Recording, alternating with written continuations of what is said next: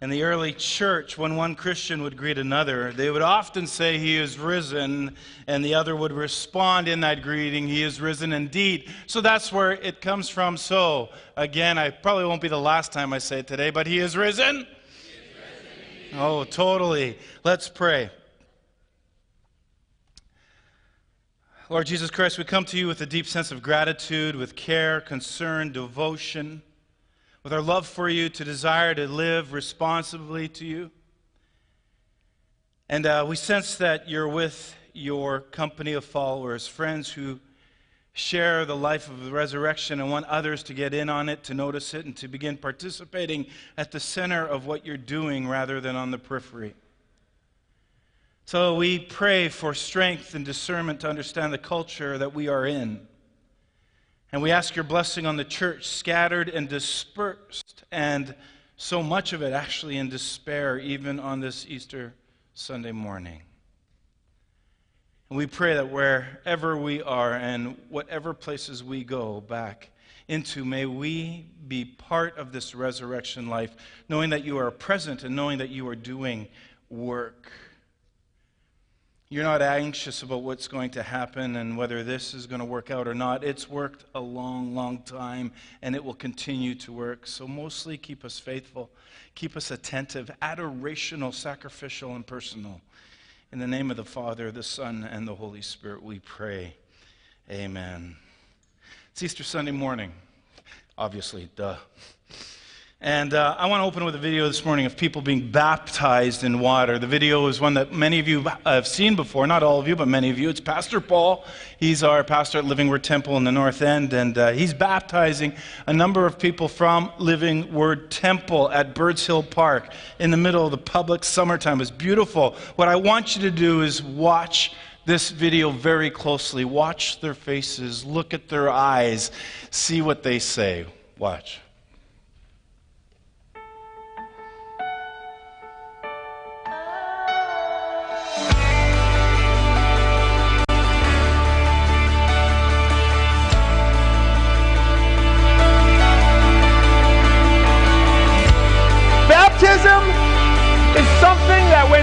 Jesus talked to his disciples, he told us three things.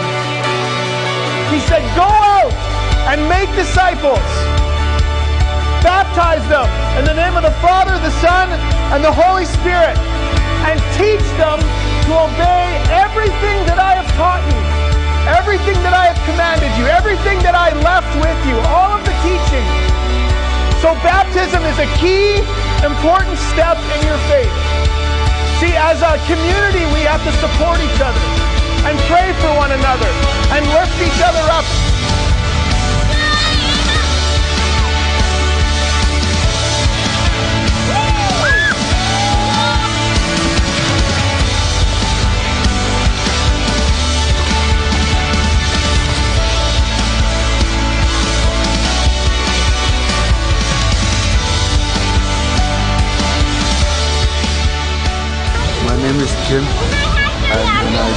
follow Jesus. Hi, my name is Evelyn, and I've decided to follow Jesus. Amen. My name is Michelle, and I decided to follow Jesus. My name is Harry, and I've decided to follow Jesus. My name is Rachel, and I decided to follow Jesus. My name is Kiara, and I decided to follow Jesus. My name is Anne, and I've decided to follow Jesus. My name is Eleanor, and I've decided to follow Jesus. My name is Judy, yeah. and I've decided to follow Jesus. My name is Julia, and I decided to follow Jesus. I'm Haley, and I decided to follow Jesus. My name is Lydia, and I've decided to follow Jesus. Amen.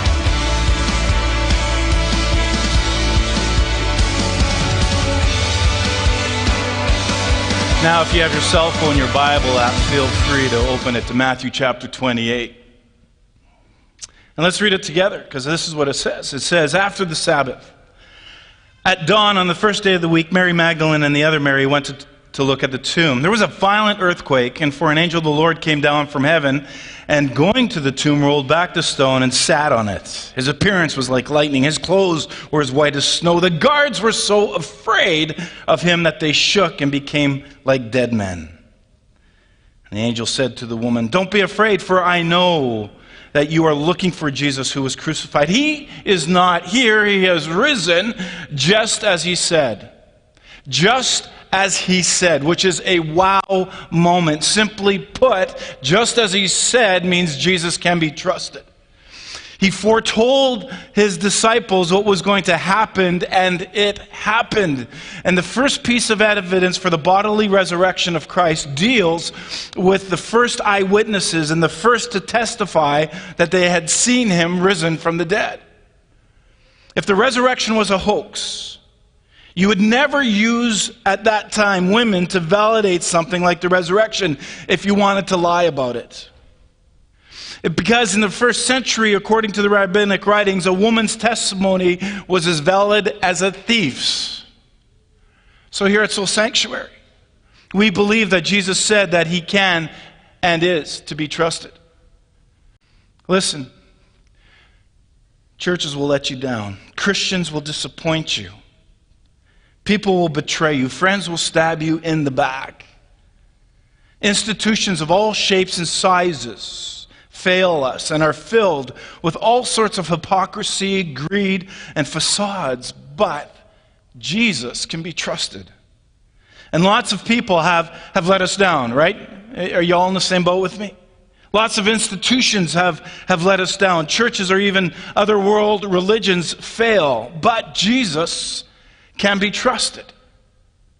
And I'm not talking about religion or, obnoxious Christians, and I'm not about people who knock on your door and people who want money, but, but where are you with Jesus this morning? See, our belief is that He has never let anybody down and that He can be trusted. The scriptures are full of that. Now, maybe you're sitting here in the recesses of your mind. Maybe you're one of those skeptics that's saying, yeah, well, prove it, prove it. The resurrection of Christ is actually one of the, the, the, greatest fact in human history.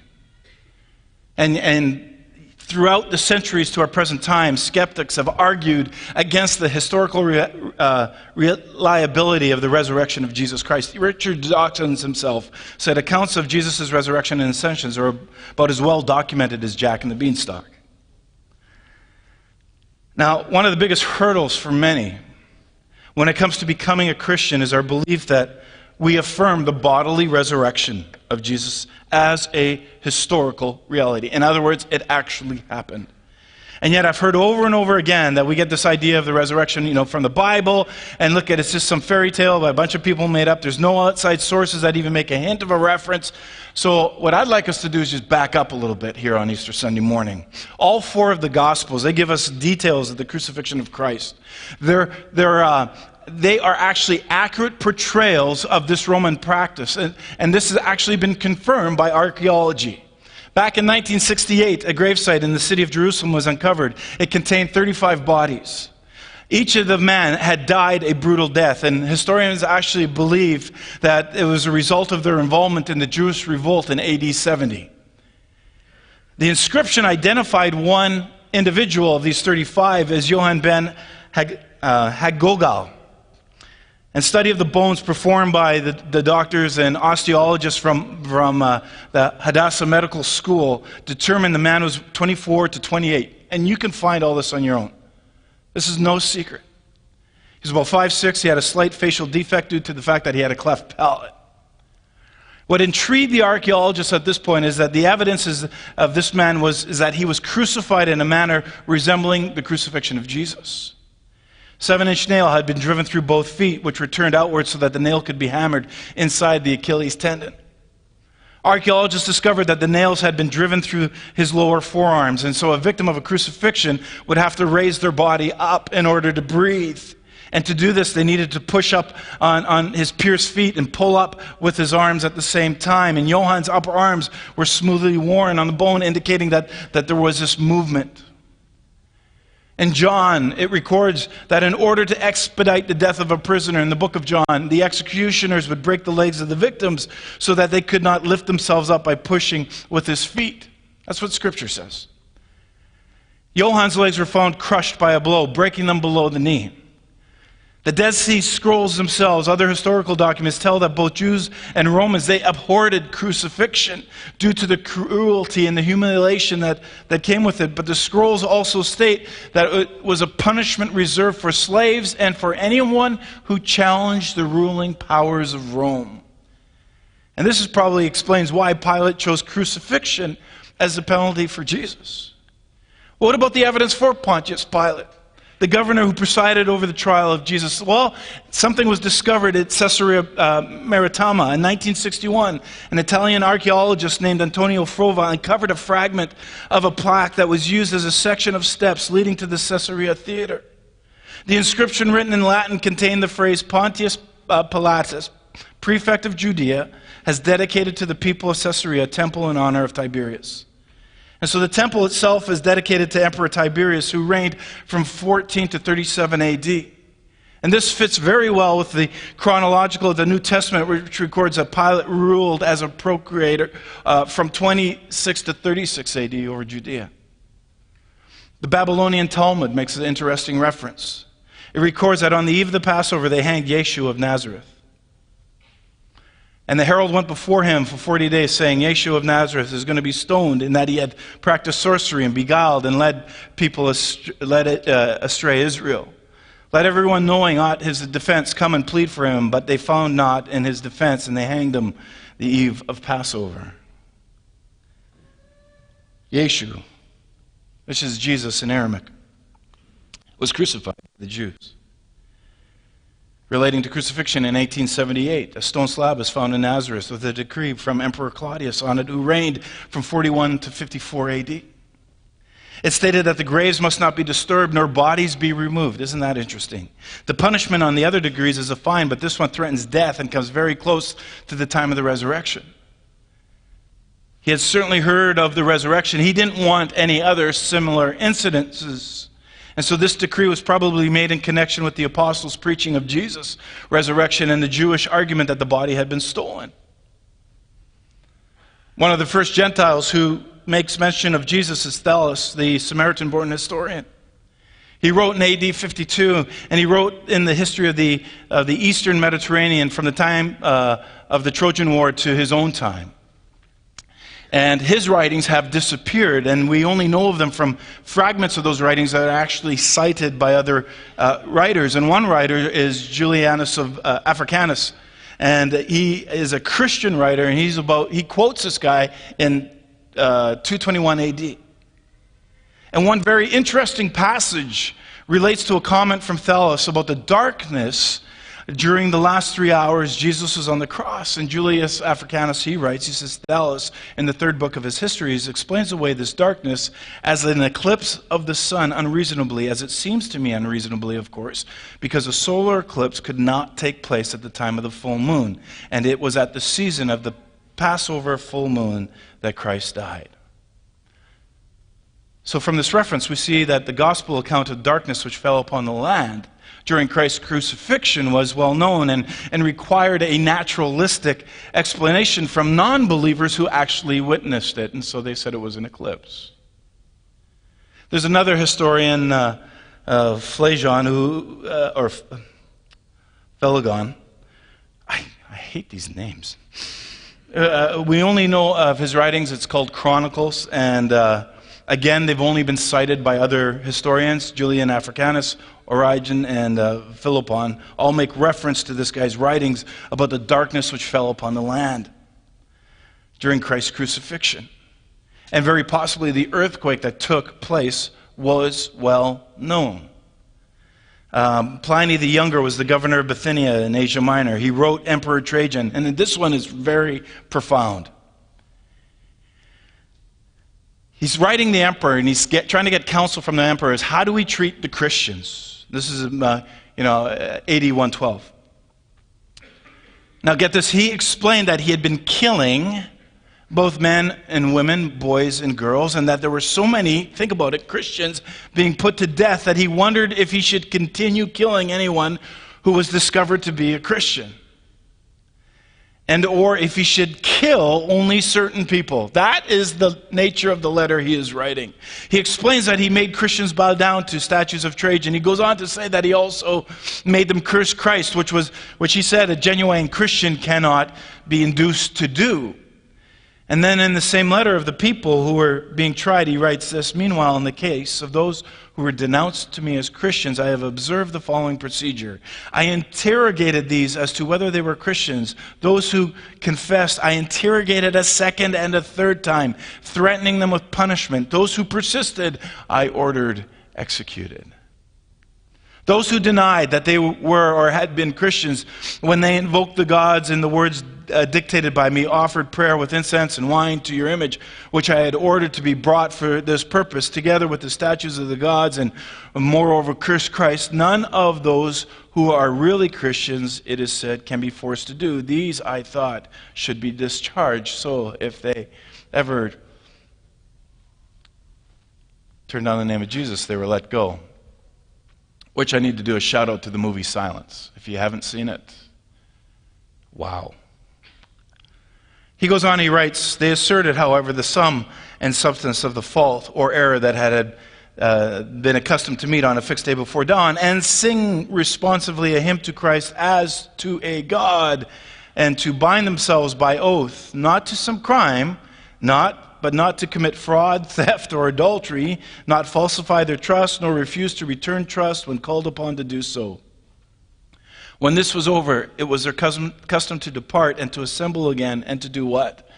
To eat. Christians ate.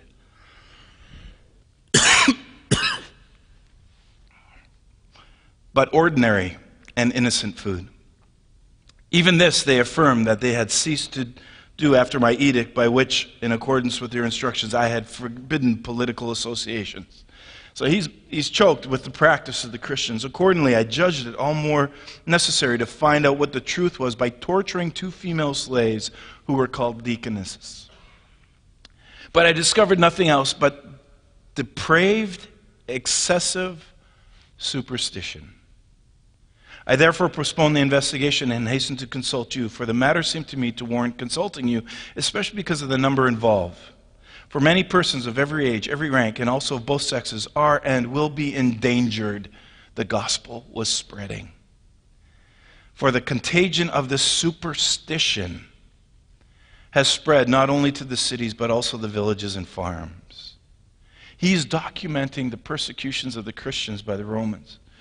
Christians who are willing to die for their faith. And to curse Jesus, he understood it to be an impossibility of Christians. You, as a Christian, you cannot turn your back on Christ. And so reference is also made to the habits of them worshiping on a fixed day, and, which is Sunday, which was the day that they gathered together to celebrate the resurrection, and viewing Jesus as God and committing themselves to good living. And then the statement that often in ancient literature that is, is there, excessive superstition, appears to be a reference to the resurrection. Roman governor, historian Cornelius Tacitus, again 112 AD, while writing uh, during the reign of Nero, Tacitus alludes to the death of Christ and the existence of Christians at Rome at this time.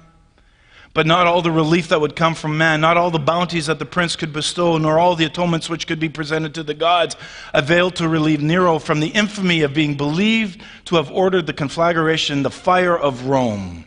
Hence, to suppress the rumor, he falsely charged with the guilt and punishment with the most exquisite tortures the persons commonly called Christians, who were hated for their enormities. Christus, the founder of the name, was put to death by Pontius Pilate. Interesting uh, uh, co- collaboration. procreator of Judea in the reign of Tiberius.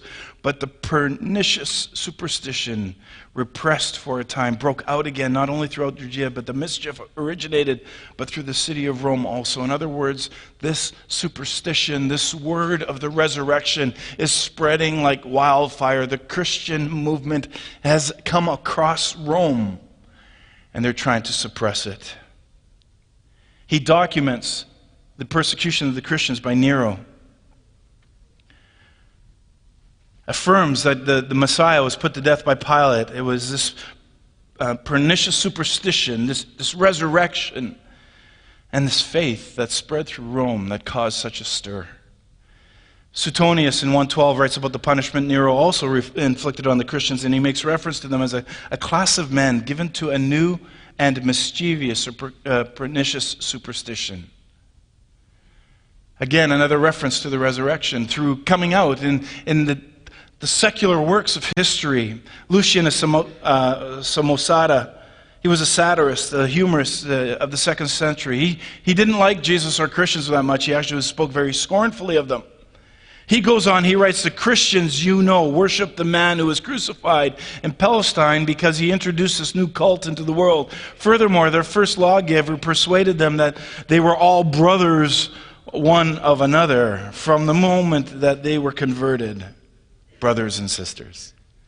They deny the Greek gods. They worship that crucified sophist himself and live under his laws. Again, he gives evidence that Jesus was crucified in Palestine, that he was the founder of the Christian faith, that he taught brother like love, and that Christians deny that there's any other God and that they worship Jesus. We see this coming throughout the annals of history. In 150 AD, Justin Martyr, he's addressing his defense of Christianity to the Emperor Pius. And, then, and, he, and he refers to, it's interesting in the letter, he refers to Pilate's report, which Justin understood was in the imperial archive. So supposedly, Pilate recorded what took place with Jesus. However, these documents have, not been, uh, uh, have now been lost. But Justin Martyr's testimony demonstrates that Christ's crucifixion was documented in the New, um, not just in the New Testament Gospels, but also is recorded in pagan history. In the British Museum, there's an interesting manuscript preserving the text of a letter of a, written around the sometime of 73 AD. The letter was sent by a Syrian named Mara bar Serapion to his son. Now, Mara bar Serapion was in prison at the time, and he wrote to encourage his son in the pursuit of wit- uh, wisdom, and he to point out that there are those persecuted wise men who were overtaken by misfortune over time. And he talks about Socrates and, and Pythagoras, and he talks about Jesus. He goes, What advantage did the Athenians gain from putting Socrates to death? Famine and plague came upon them as a judgment for their crime. What advantage did the man of Samos gain from burning a, a Pythagoras. In a moment, their land was covered with sand. What advantage did the Jews gain from executing their wise king? It was just after that that their kingdom was abolished. God justly avenged these three wise men. The Athenians died of hunger. The Cimmerians uh, were overwhelmed by the sea. The Jews, ruined and driven from their land, live in complete dispersion. But Socrates did not die for good. He lived on in the teaching of Plato. Pythagoras did not die for good. He lived on in the statue of Hera, nor did the wise king die for good. He lived on in the teaching which he had given. This ancient document collaborates that Jesus' death, that his teaching obviously had continued on. He had followers who was spreading his teaching. And then there was a Jewish Roman historian, Flavius Josephus. He made three valuable references that we cannot overlook. The first describes John the Baptist just as the Gospels do. The second goes on and um, describes the death of James, which was Jesus' brother.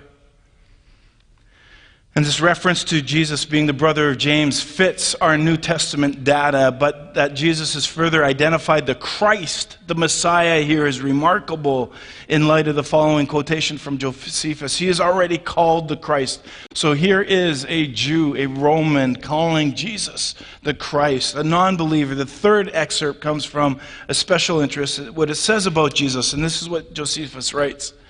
He goes, Now there was about this time Jesus, a wise man, if it be lawful to call him a man. For he was a doer of wonderful works, a teacher of such men received the truth with pleasure. He drew over to him both many of the Jews, many of the Gentiles. He was the Christ. And when Pilate, at the suggestion of the principal men among us, had condemned him to the cross, those that loved him at first did not forsake him, for he appeared to them alive again the third day, as divine prophets had foretold these and 10,000 other wonderful things concerning him. And the tribe of the Christians, so named for him, are not extinct to this day. He's called a wise man, hinting that he's more than just a man. He did wonderful works. He was a great teacher. Uh, He was the Messiah that was condemned by Pilate. He rose from the dead the third day. This movement of Christians continued at the time of Josephus' writing. It's, this is actually the strongest collaboration of the resurrection of Jesus and his mission outside the New Testament documents. So let's go back to Scripture. We left out, he is not here, he is risen, just as he said, to which I said, wow, simply put, Jesus can be trusted. We believe he can be trusted on a resurrection Sunday, is, is when we pause and we have to ask ourselves, where am I with Jesus? Not churches, not religion, not all sorts of intellectual arguments or people who have burned or betrayed you. But where are you this morning with Jesus? Because we believe that He can be trusted with your past, with your addictions, with your present, with your wounds, with your abuse, with your guilt, with your future, with your next step, with your journey, with your figuring out what the right thing is to do. We believe that Jesus can be trusted. And so we continue to read. Come and see the place where He lay, so then go quickly tell the disciples. He's risen from the dead and he's going ahead of you into Galilee. There in Galilee will you see him. Now I have told you. And so here we have these women, these followers of Jesus, go to his tomb. They encounter this angel who tells them not to fear and that Jesus not, is not there, that he is risen. He basically says, Let me prove it to you. This is what the angel says, sort of. He says, Come and see the place where he lay. And then he tells them to go tell the others what has happened, and the others being the male disciples who are in hiding. Interesting how it's the male disciples who all deserted Jesus, and it was the females who stuck by his side through the whole thing, and that's a whole other sermon. And so we got to continue reading. So the women hurried away from the tomb, afraid, yet filled with joy, and they ran to tell the disciples. And suddenly, suddenly, Jesus meet them and greetings. He said, "Hello, hey, whoa, what's up?" I am. I'm pretty sure he said it that way. And they came to him and they clasped his feet. They worshiped him. And Jesus said, Don't be afraid. Go tell my brothers to go to Galilee there They'll see me. I think we're repeating ourselves. So let's recap. The angel tells the woman what has happened. Then he tells them to go tell the other disciples what has happened. The women run. They run into Jesus. He affirms that what has happened has happened. Take my word for it. Just trust me. And then he says to them, Now you go and you tell them what has happened. Are you tracking with me? Okay, thank you. At least. And then we read. While the women were on their way, some of the guards went into the city. They reported to the chief priests everything that had happened. When the chief priests had met with the other elders and devised the plan, they gave the soldiers a large sum of money and telling them, You're to say his disciples came during the night and stole him away uh, while we were asleep, which was actually a penalty for death. So these guys are telling people not to tell people what happened, but rather to tell people something else happened. Scripture says if this report gets to the governor, we will satisfy him and keep you out of trouble. In other words, we'll got your backs, buddy. We'll pay you money. It's hush money. Don't worry about it. And so the soldiers took the money as they did and did as they were instructed. And so the story had been widely circulated amongst the Jews to this very day that the disciples stole the body. So then we finally have in this chapter the 11 disciples. They meet up with Jesus in Galilee. And we have a crazy pattern taking place here. Jesus tells the disciples, they meet up. He says, All authority in heaven and on earth has been given to me. Therefore, go and make disciples of all nations, baptizing them in the name of the Father, the Son, the Holy Spirit, and teaching them to obey everything I have commanded you. And surely I am with you always to the very end of the age.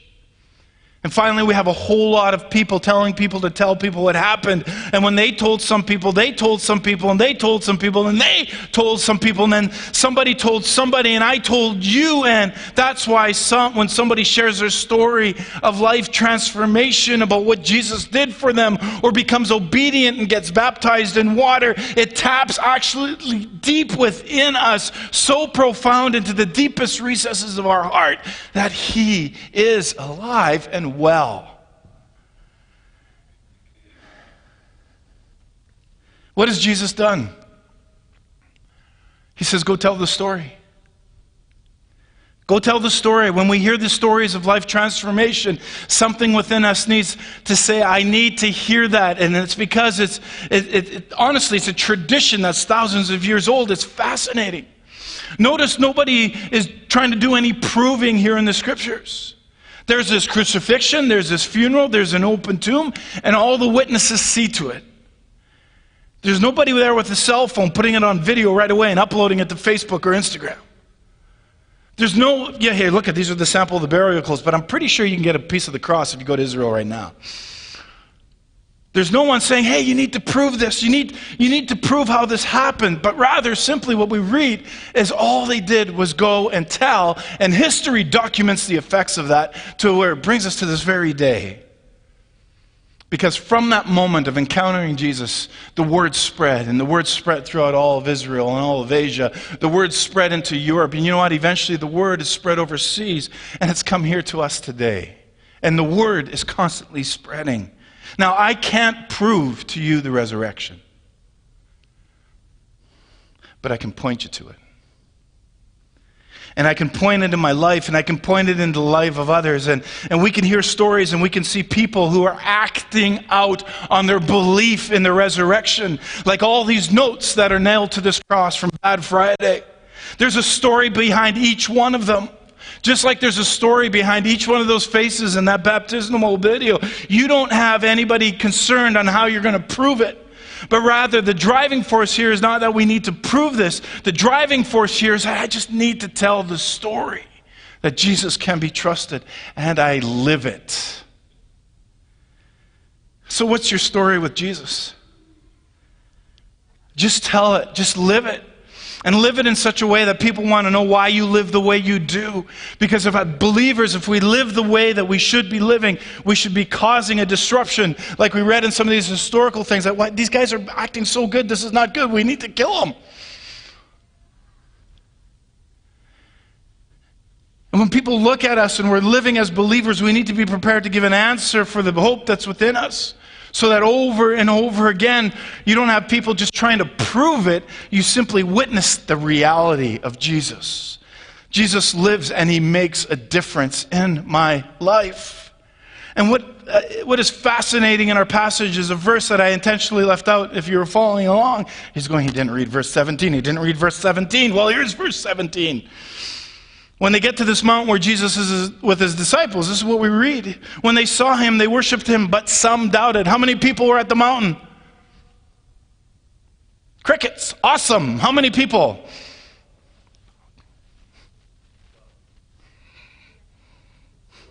Thank you. Thank you. 11. Yeah. Yeah. Remember, one died. Okay. Just helping you with your biblical uh, aspect, right? So, well, 12 if you include Jesus. All right. Excellent. So 11. The disciples are there. These guys who lived with Jesus. We're walking through the, Beat- uh, through the whole book of Mark, but we're going we're gonna see what Jesus is saying to them. They've lived with him for three years. He's risen. He's meeting them. Of the 11, it doesn't say how many doubted, it says some doubted. That's plural. Jesus has risen from the dead. And there are some of those guys who have met him in Galilee, You are the Son of God. Woo! You can do it. You did it. That's what he, I'm pretty sure that's what they were saying. They're pumped about Jesus. But then there's others like, I'm not so sure. Because that's exactly what doubt is.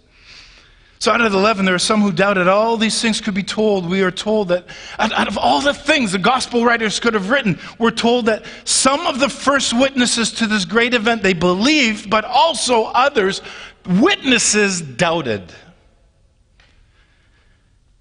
And what does Jesus say to the ones who doubted?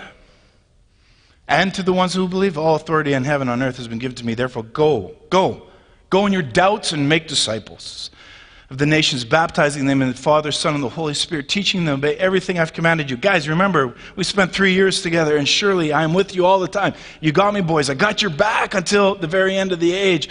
And so there are some who are doubting, and then Jesus comes to them and simply says, Go and give witness to this resurrection to the ends of the earth. And maybe you're here today and you're kind of going, I'd love to believe in this resurrection and I'd love to sing the songs. I'd like to clap and, you know, be extremely Christian happy on Easter, yeah? But the truth is, let's be honest, some of you are in bad shape today. Welcome to Soul. Maybe you're doubting. Maybe you lost someone. Maybe you're trying to leave things behind and they're not going to stay back there. Maybe they're following you into the present. Maybe you've gone through a terrible relational hell and, and you've gone through a betrayal. Maybe you've gone through a divorce. Maybe it's been an affair and you're thinking, it's nice that there's an open tomb and everything in my life, though, Jerry. It feels like it's closed and dark for me. And Jesus' last words to his disciples both those who were in with both feet and those who doubted, all of them, he says, You go and witness it. Go and tell the story. And Jesus is saying, It's okay, it's okay. Let the community will carry you when you can't carry yourself. You know, I think of all the, the number of times I've been in bad shape and you've carried me the emails, the Facebook messages, that the texts that say, Hey, Jerry, we're praying for you. To which I say from the bottom recesses of our heart, on behalf of Sharon and I, thank you. And I look over our community and I think about the number of times uh, uh of the valley experiences of pain, of hurt, of doubt, of obstruction, of struggles. Of I watch that as we, as a community, though, during those times, we would walk to the communion tables and we would receive those elements. And I have watched you take those elements, and in some cases, obviously doing some serious work of the soul, and in some cases, serious repentance or confession, in some cases, reconciliation. And I think to myself, when we go through this, this is real. People living out their faith even when things are tough. And then I hear the stories of life transformation, the stories of healing that we just recorded. Those of you who are giving yourselves to a world that desperately needs it, and you're serving, and that is real. And where stories of life change transcends those debates of world religions or, you know, what, what is the Bible? You know, rather, Jesus, Jesus changed my life. And now it's my job to tell the story and to see change. You know, Jesus doesn't say go into the world with uh, clever arguments and three easy points to prove that all this happened. He says to some of those who believed and to the others around who doubted, He says, Go, go, live out the resurrection. Go tell the story that the tomb is empty, that I did. I did what I said I could do, that I can be trusted. Because that is what our world needs. And today, if you're doubting, let me just say this let the community carry you along. Just let what is true carry you along. Maybe the person sitting next to you has experienced the resurrection, life change. Maybe they've experienced healing, burdens lifted.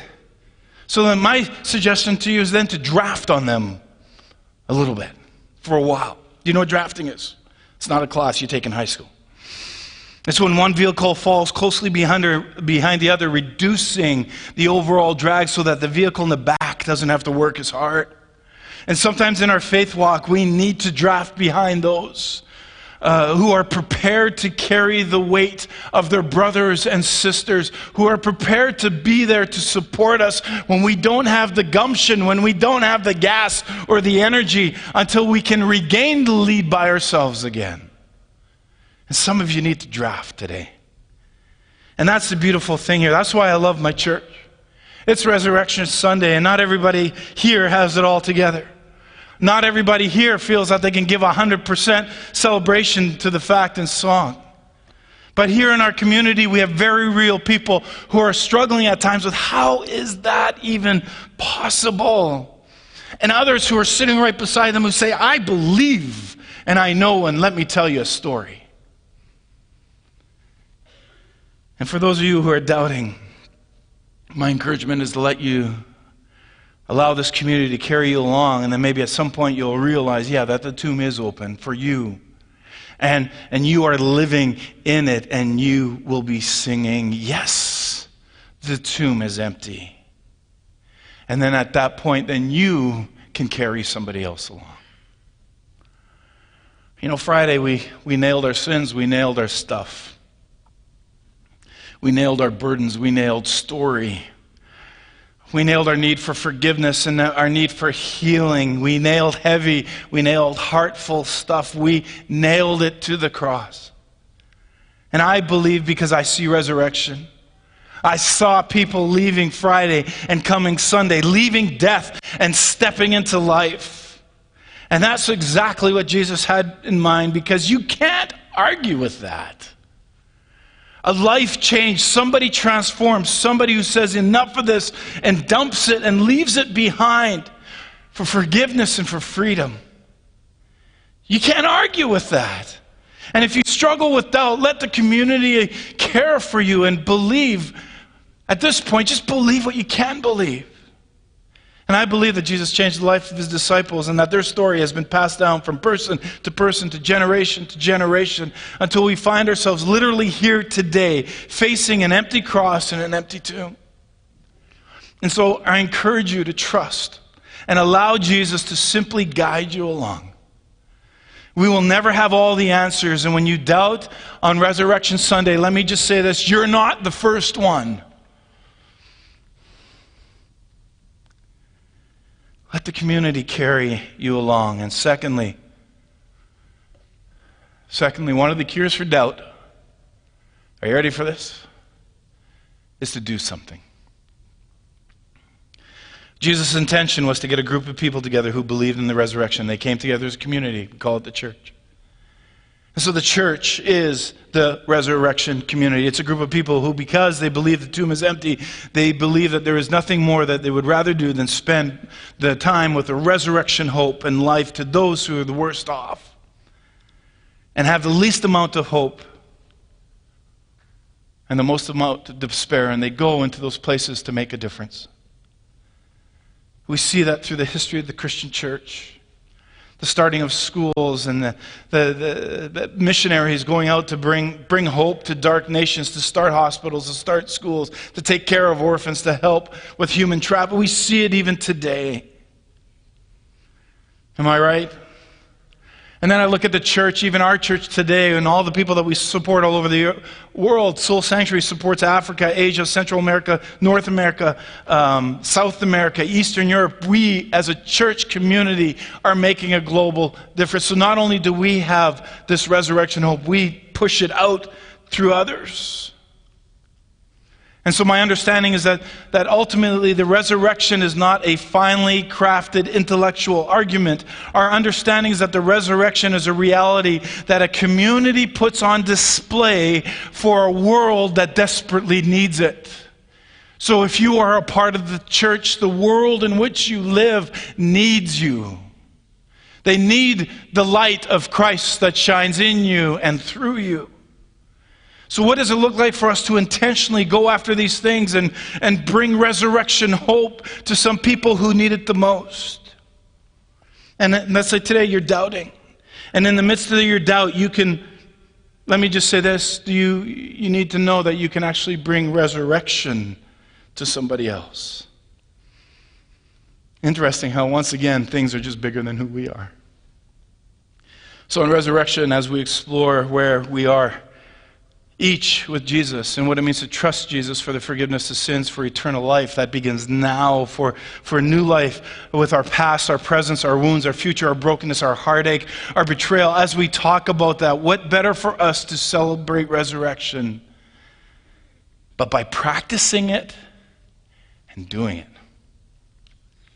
Ultimately, Jesus invites us to trust Him to live it out. So I've been giving a whole lot of thought, and I was trying to figure out how can we do this as a community.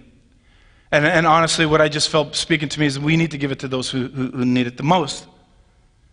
And so uh, I'm going, okay, well, we, God, like, you know, we support all these other places all over, you know, and uh, I'm suggesting this morning, every one of you, not just the doubters, especially the doubters,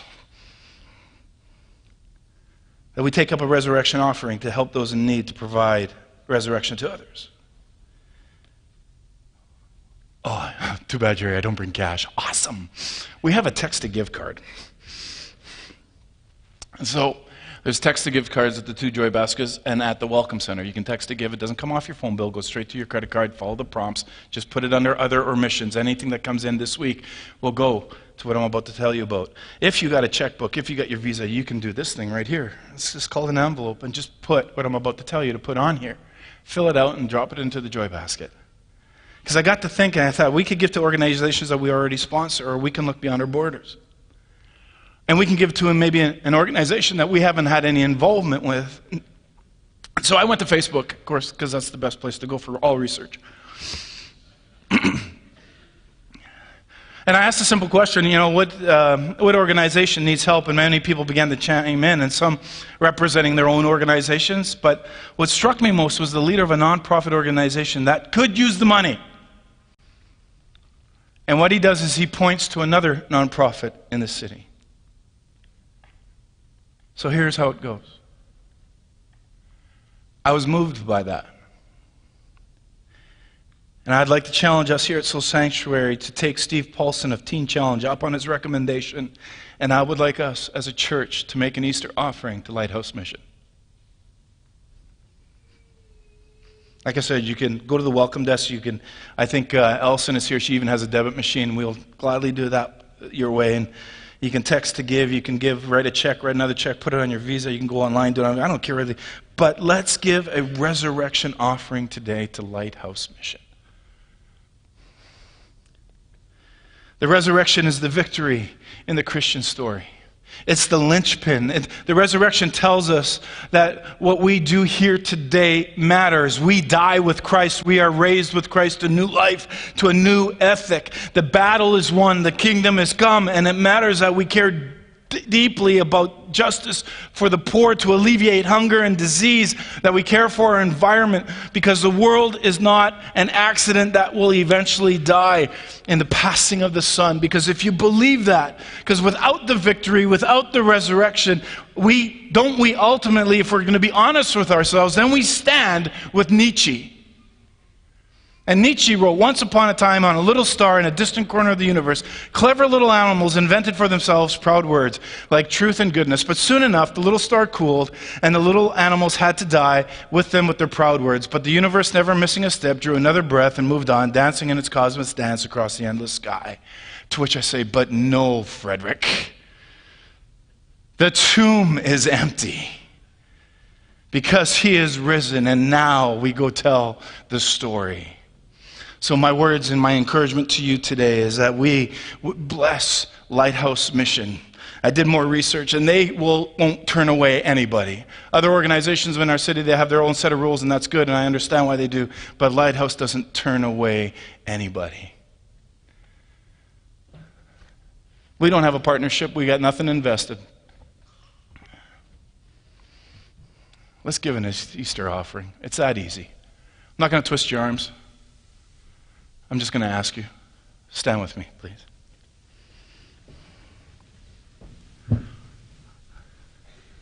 Let's pray. Father of glory, we praise you that you mightily raised your son Jesus from the dead, and we praise you that the stone which the builders rejected has become this cornerstone. That this is your doing, and, it, it, and it's marvelous in our eyes. Death could not hold him, we sing. Our last enemy has fallen before the power and triumph of Jesus over death, and we have been freed from fear of this ancient enemy. So now, now, God, grant us to live in the riches of all that Jesus' resurrection means, that all authority belongs to him in heaven and on earth. No power, no enemy can prevail against him, and only good can come to us in the end as we trust in him. Best is yet to come. And God, we love you. We acknowledge our pain, our brokenness, our wounds, and we surrender them to you. And we believe that a, a, a, tomb is empty, that Jesus is risen, that you are reclaiming all of creation. God, we want to live in this big story. We understand that death entered in a garden with the first humans, but Jesus rose from the dead in a garden. God, we want to live in the midst of this story that you're telling, that death has entered the human story, but through Jesus' death, it has been conquered. So, Father, banish fear and discouragement and the moodiness from our lives. Wash away the dirt, the grime on our souls, and freshen our spirit as the spring rain freshens the earth. Give us strength to live as you want us to live. Rivet our attention on the ultimate reality of Christ's final triumph over death. Never let us forget or fail to feel universal glory that you have given Jesus that name that is above every name. Make this practical in our daily lives as we see every person, great and small, facing someday the risen and triumphal judge of the nations. Give us a broken-hearted boldness in the mercy and might of Jesus.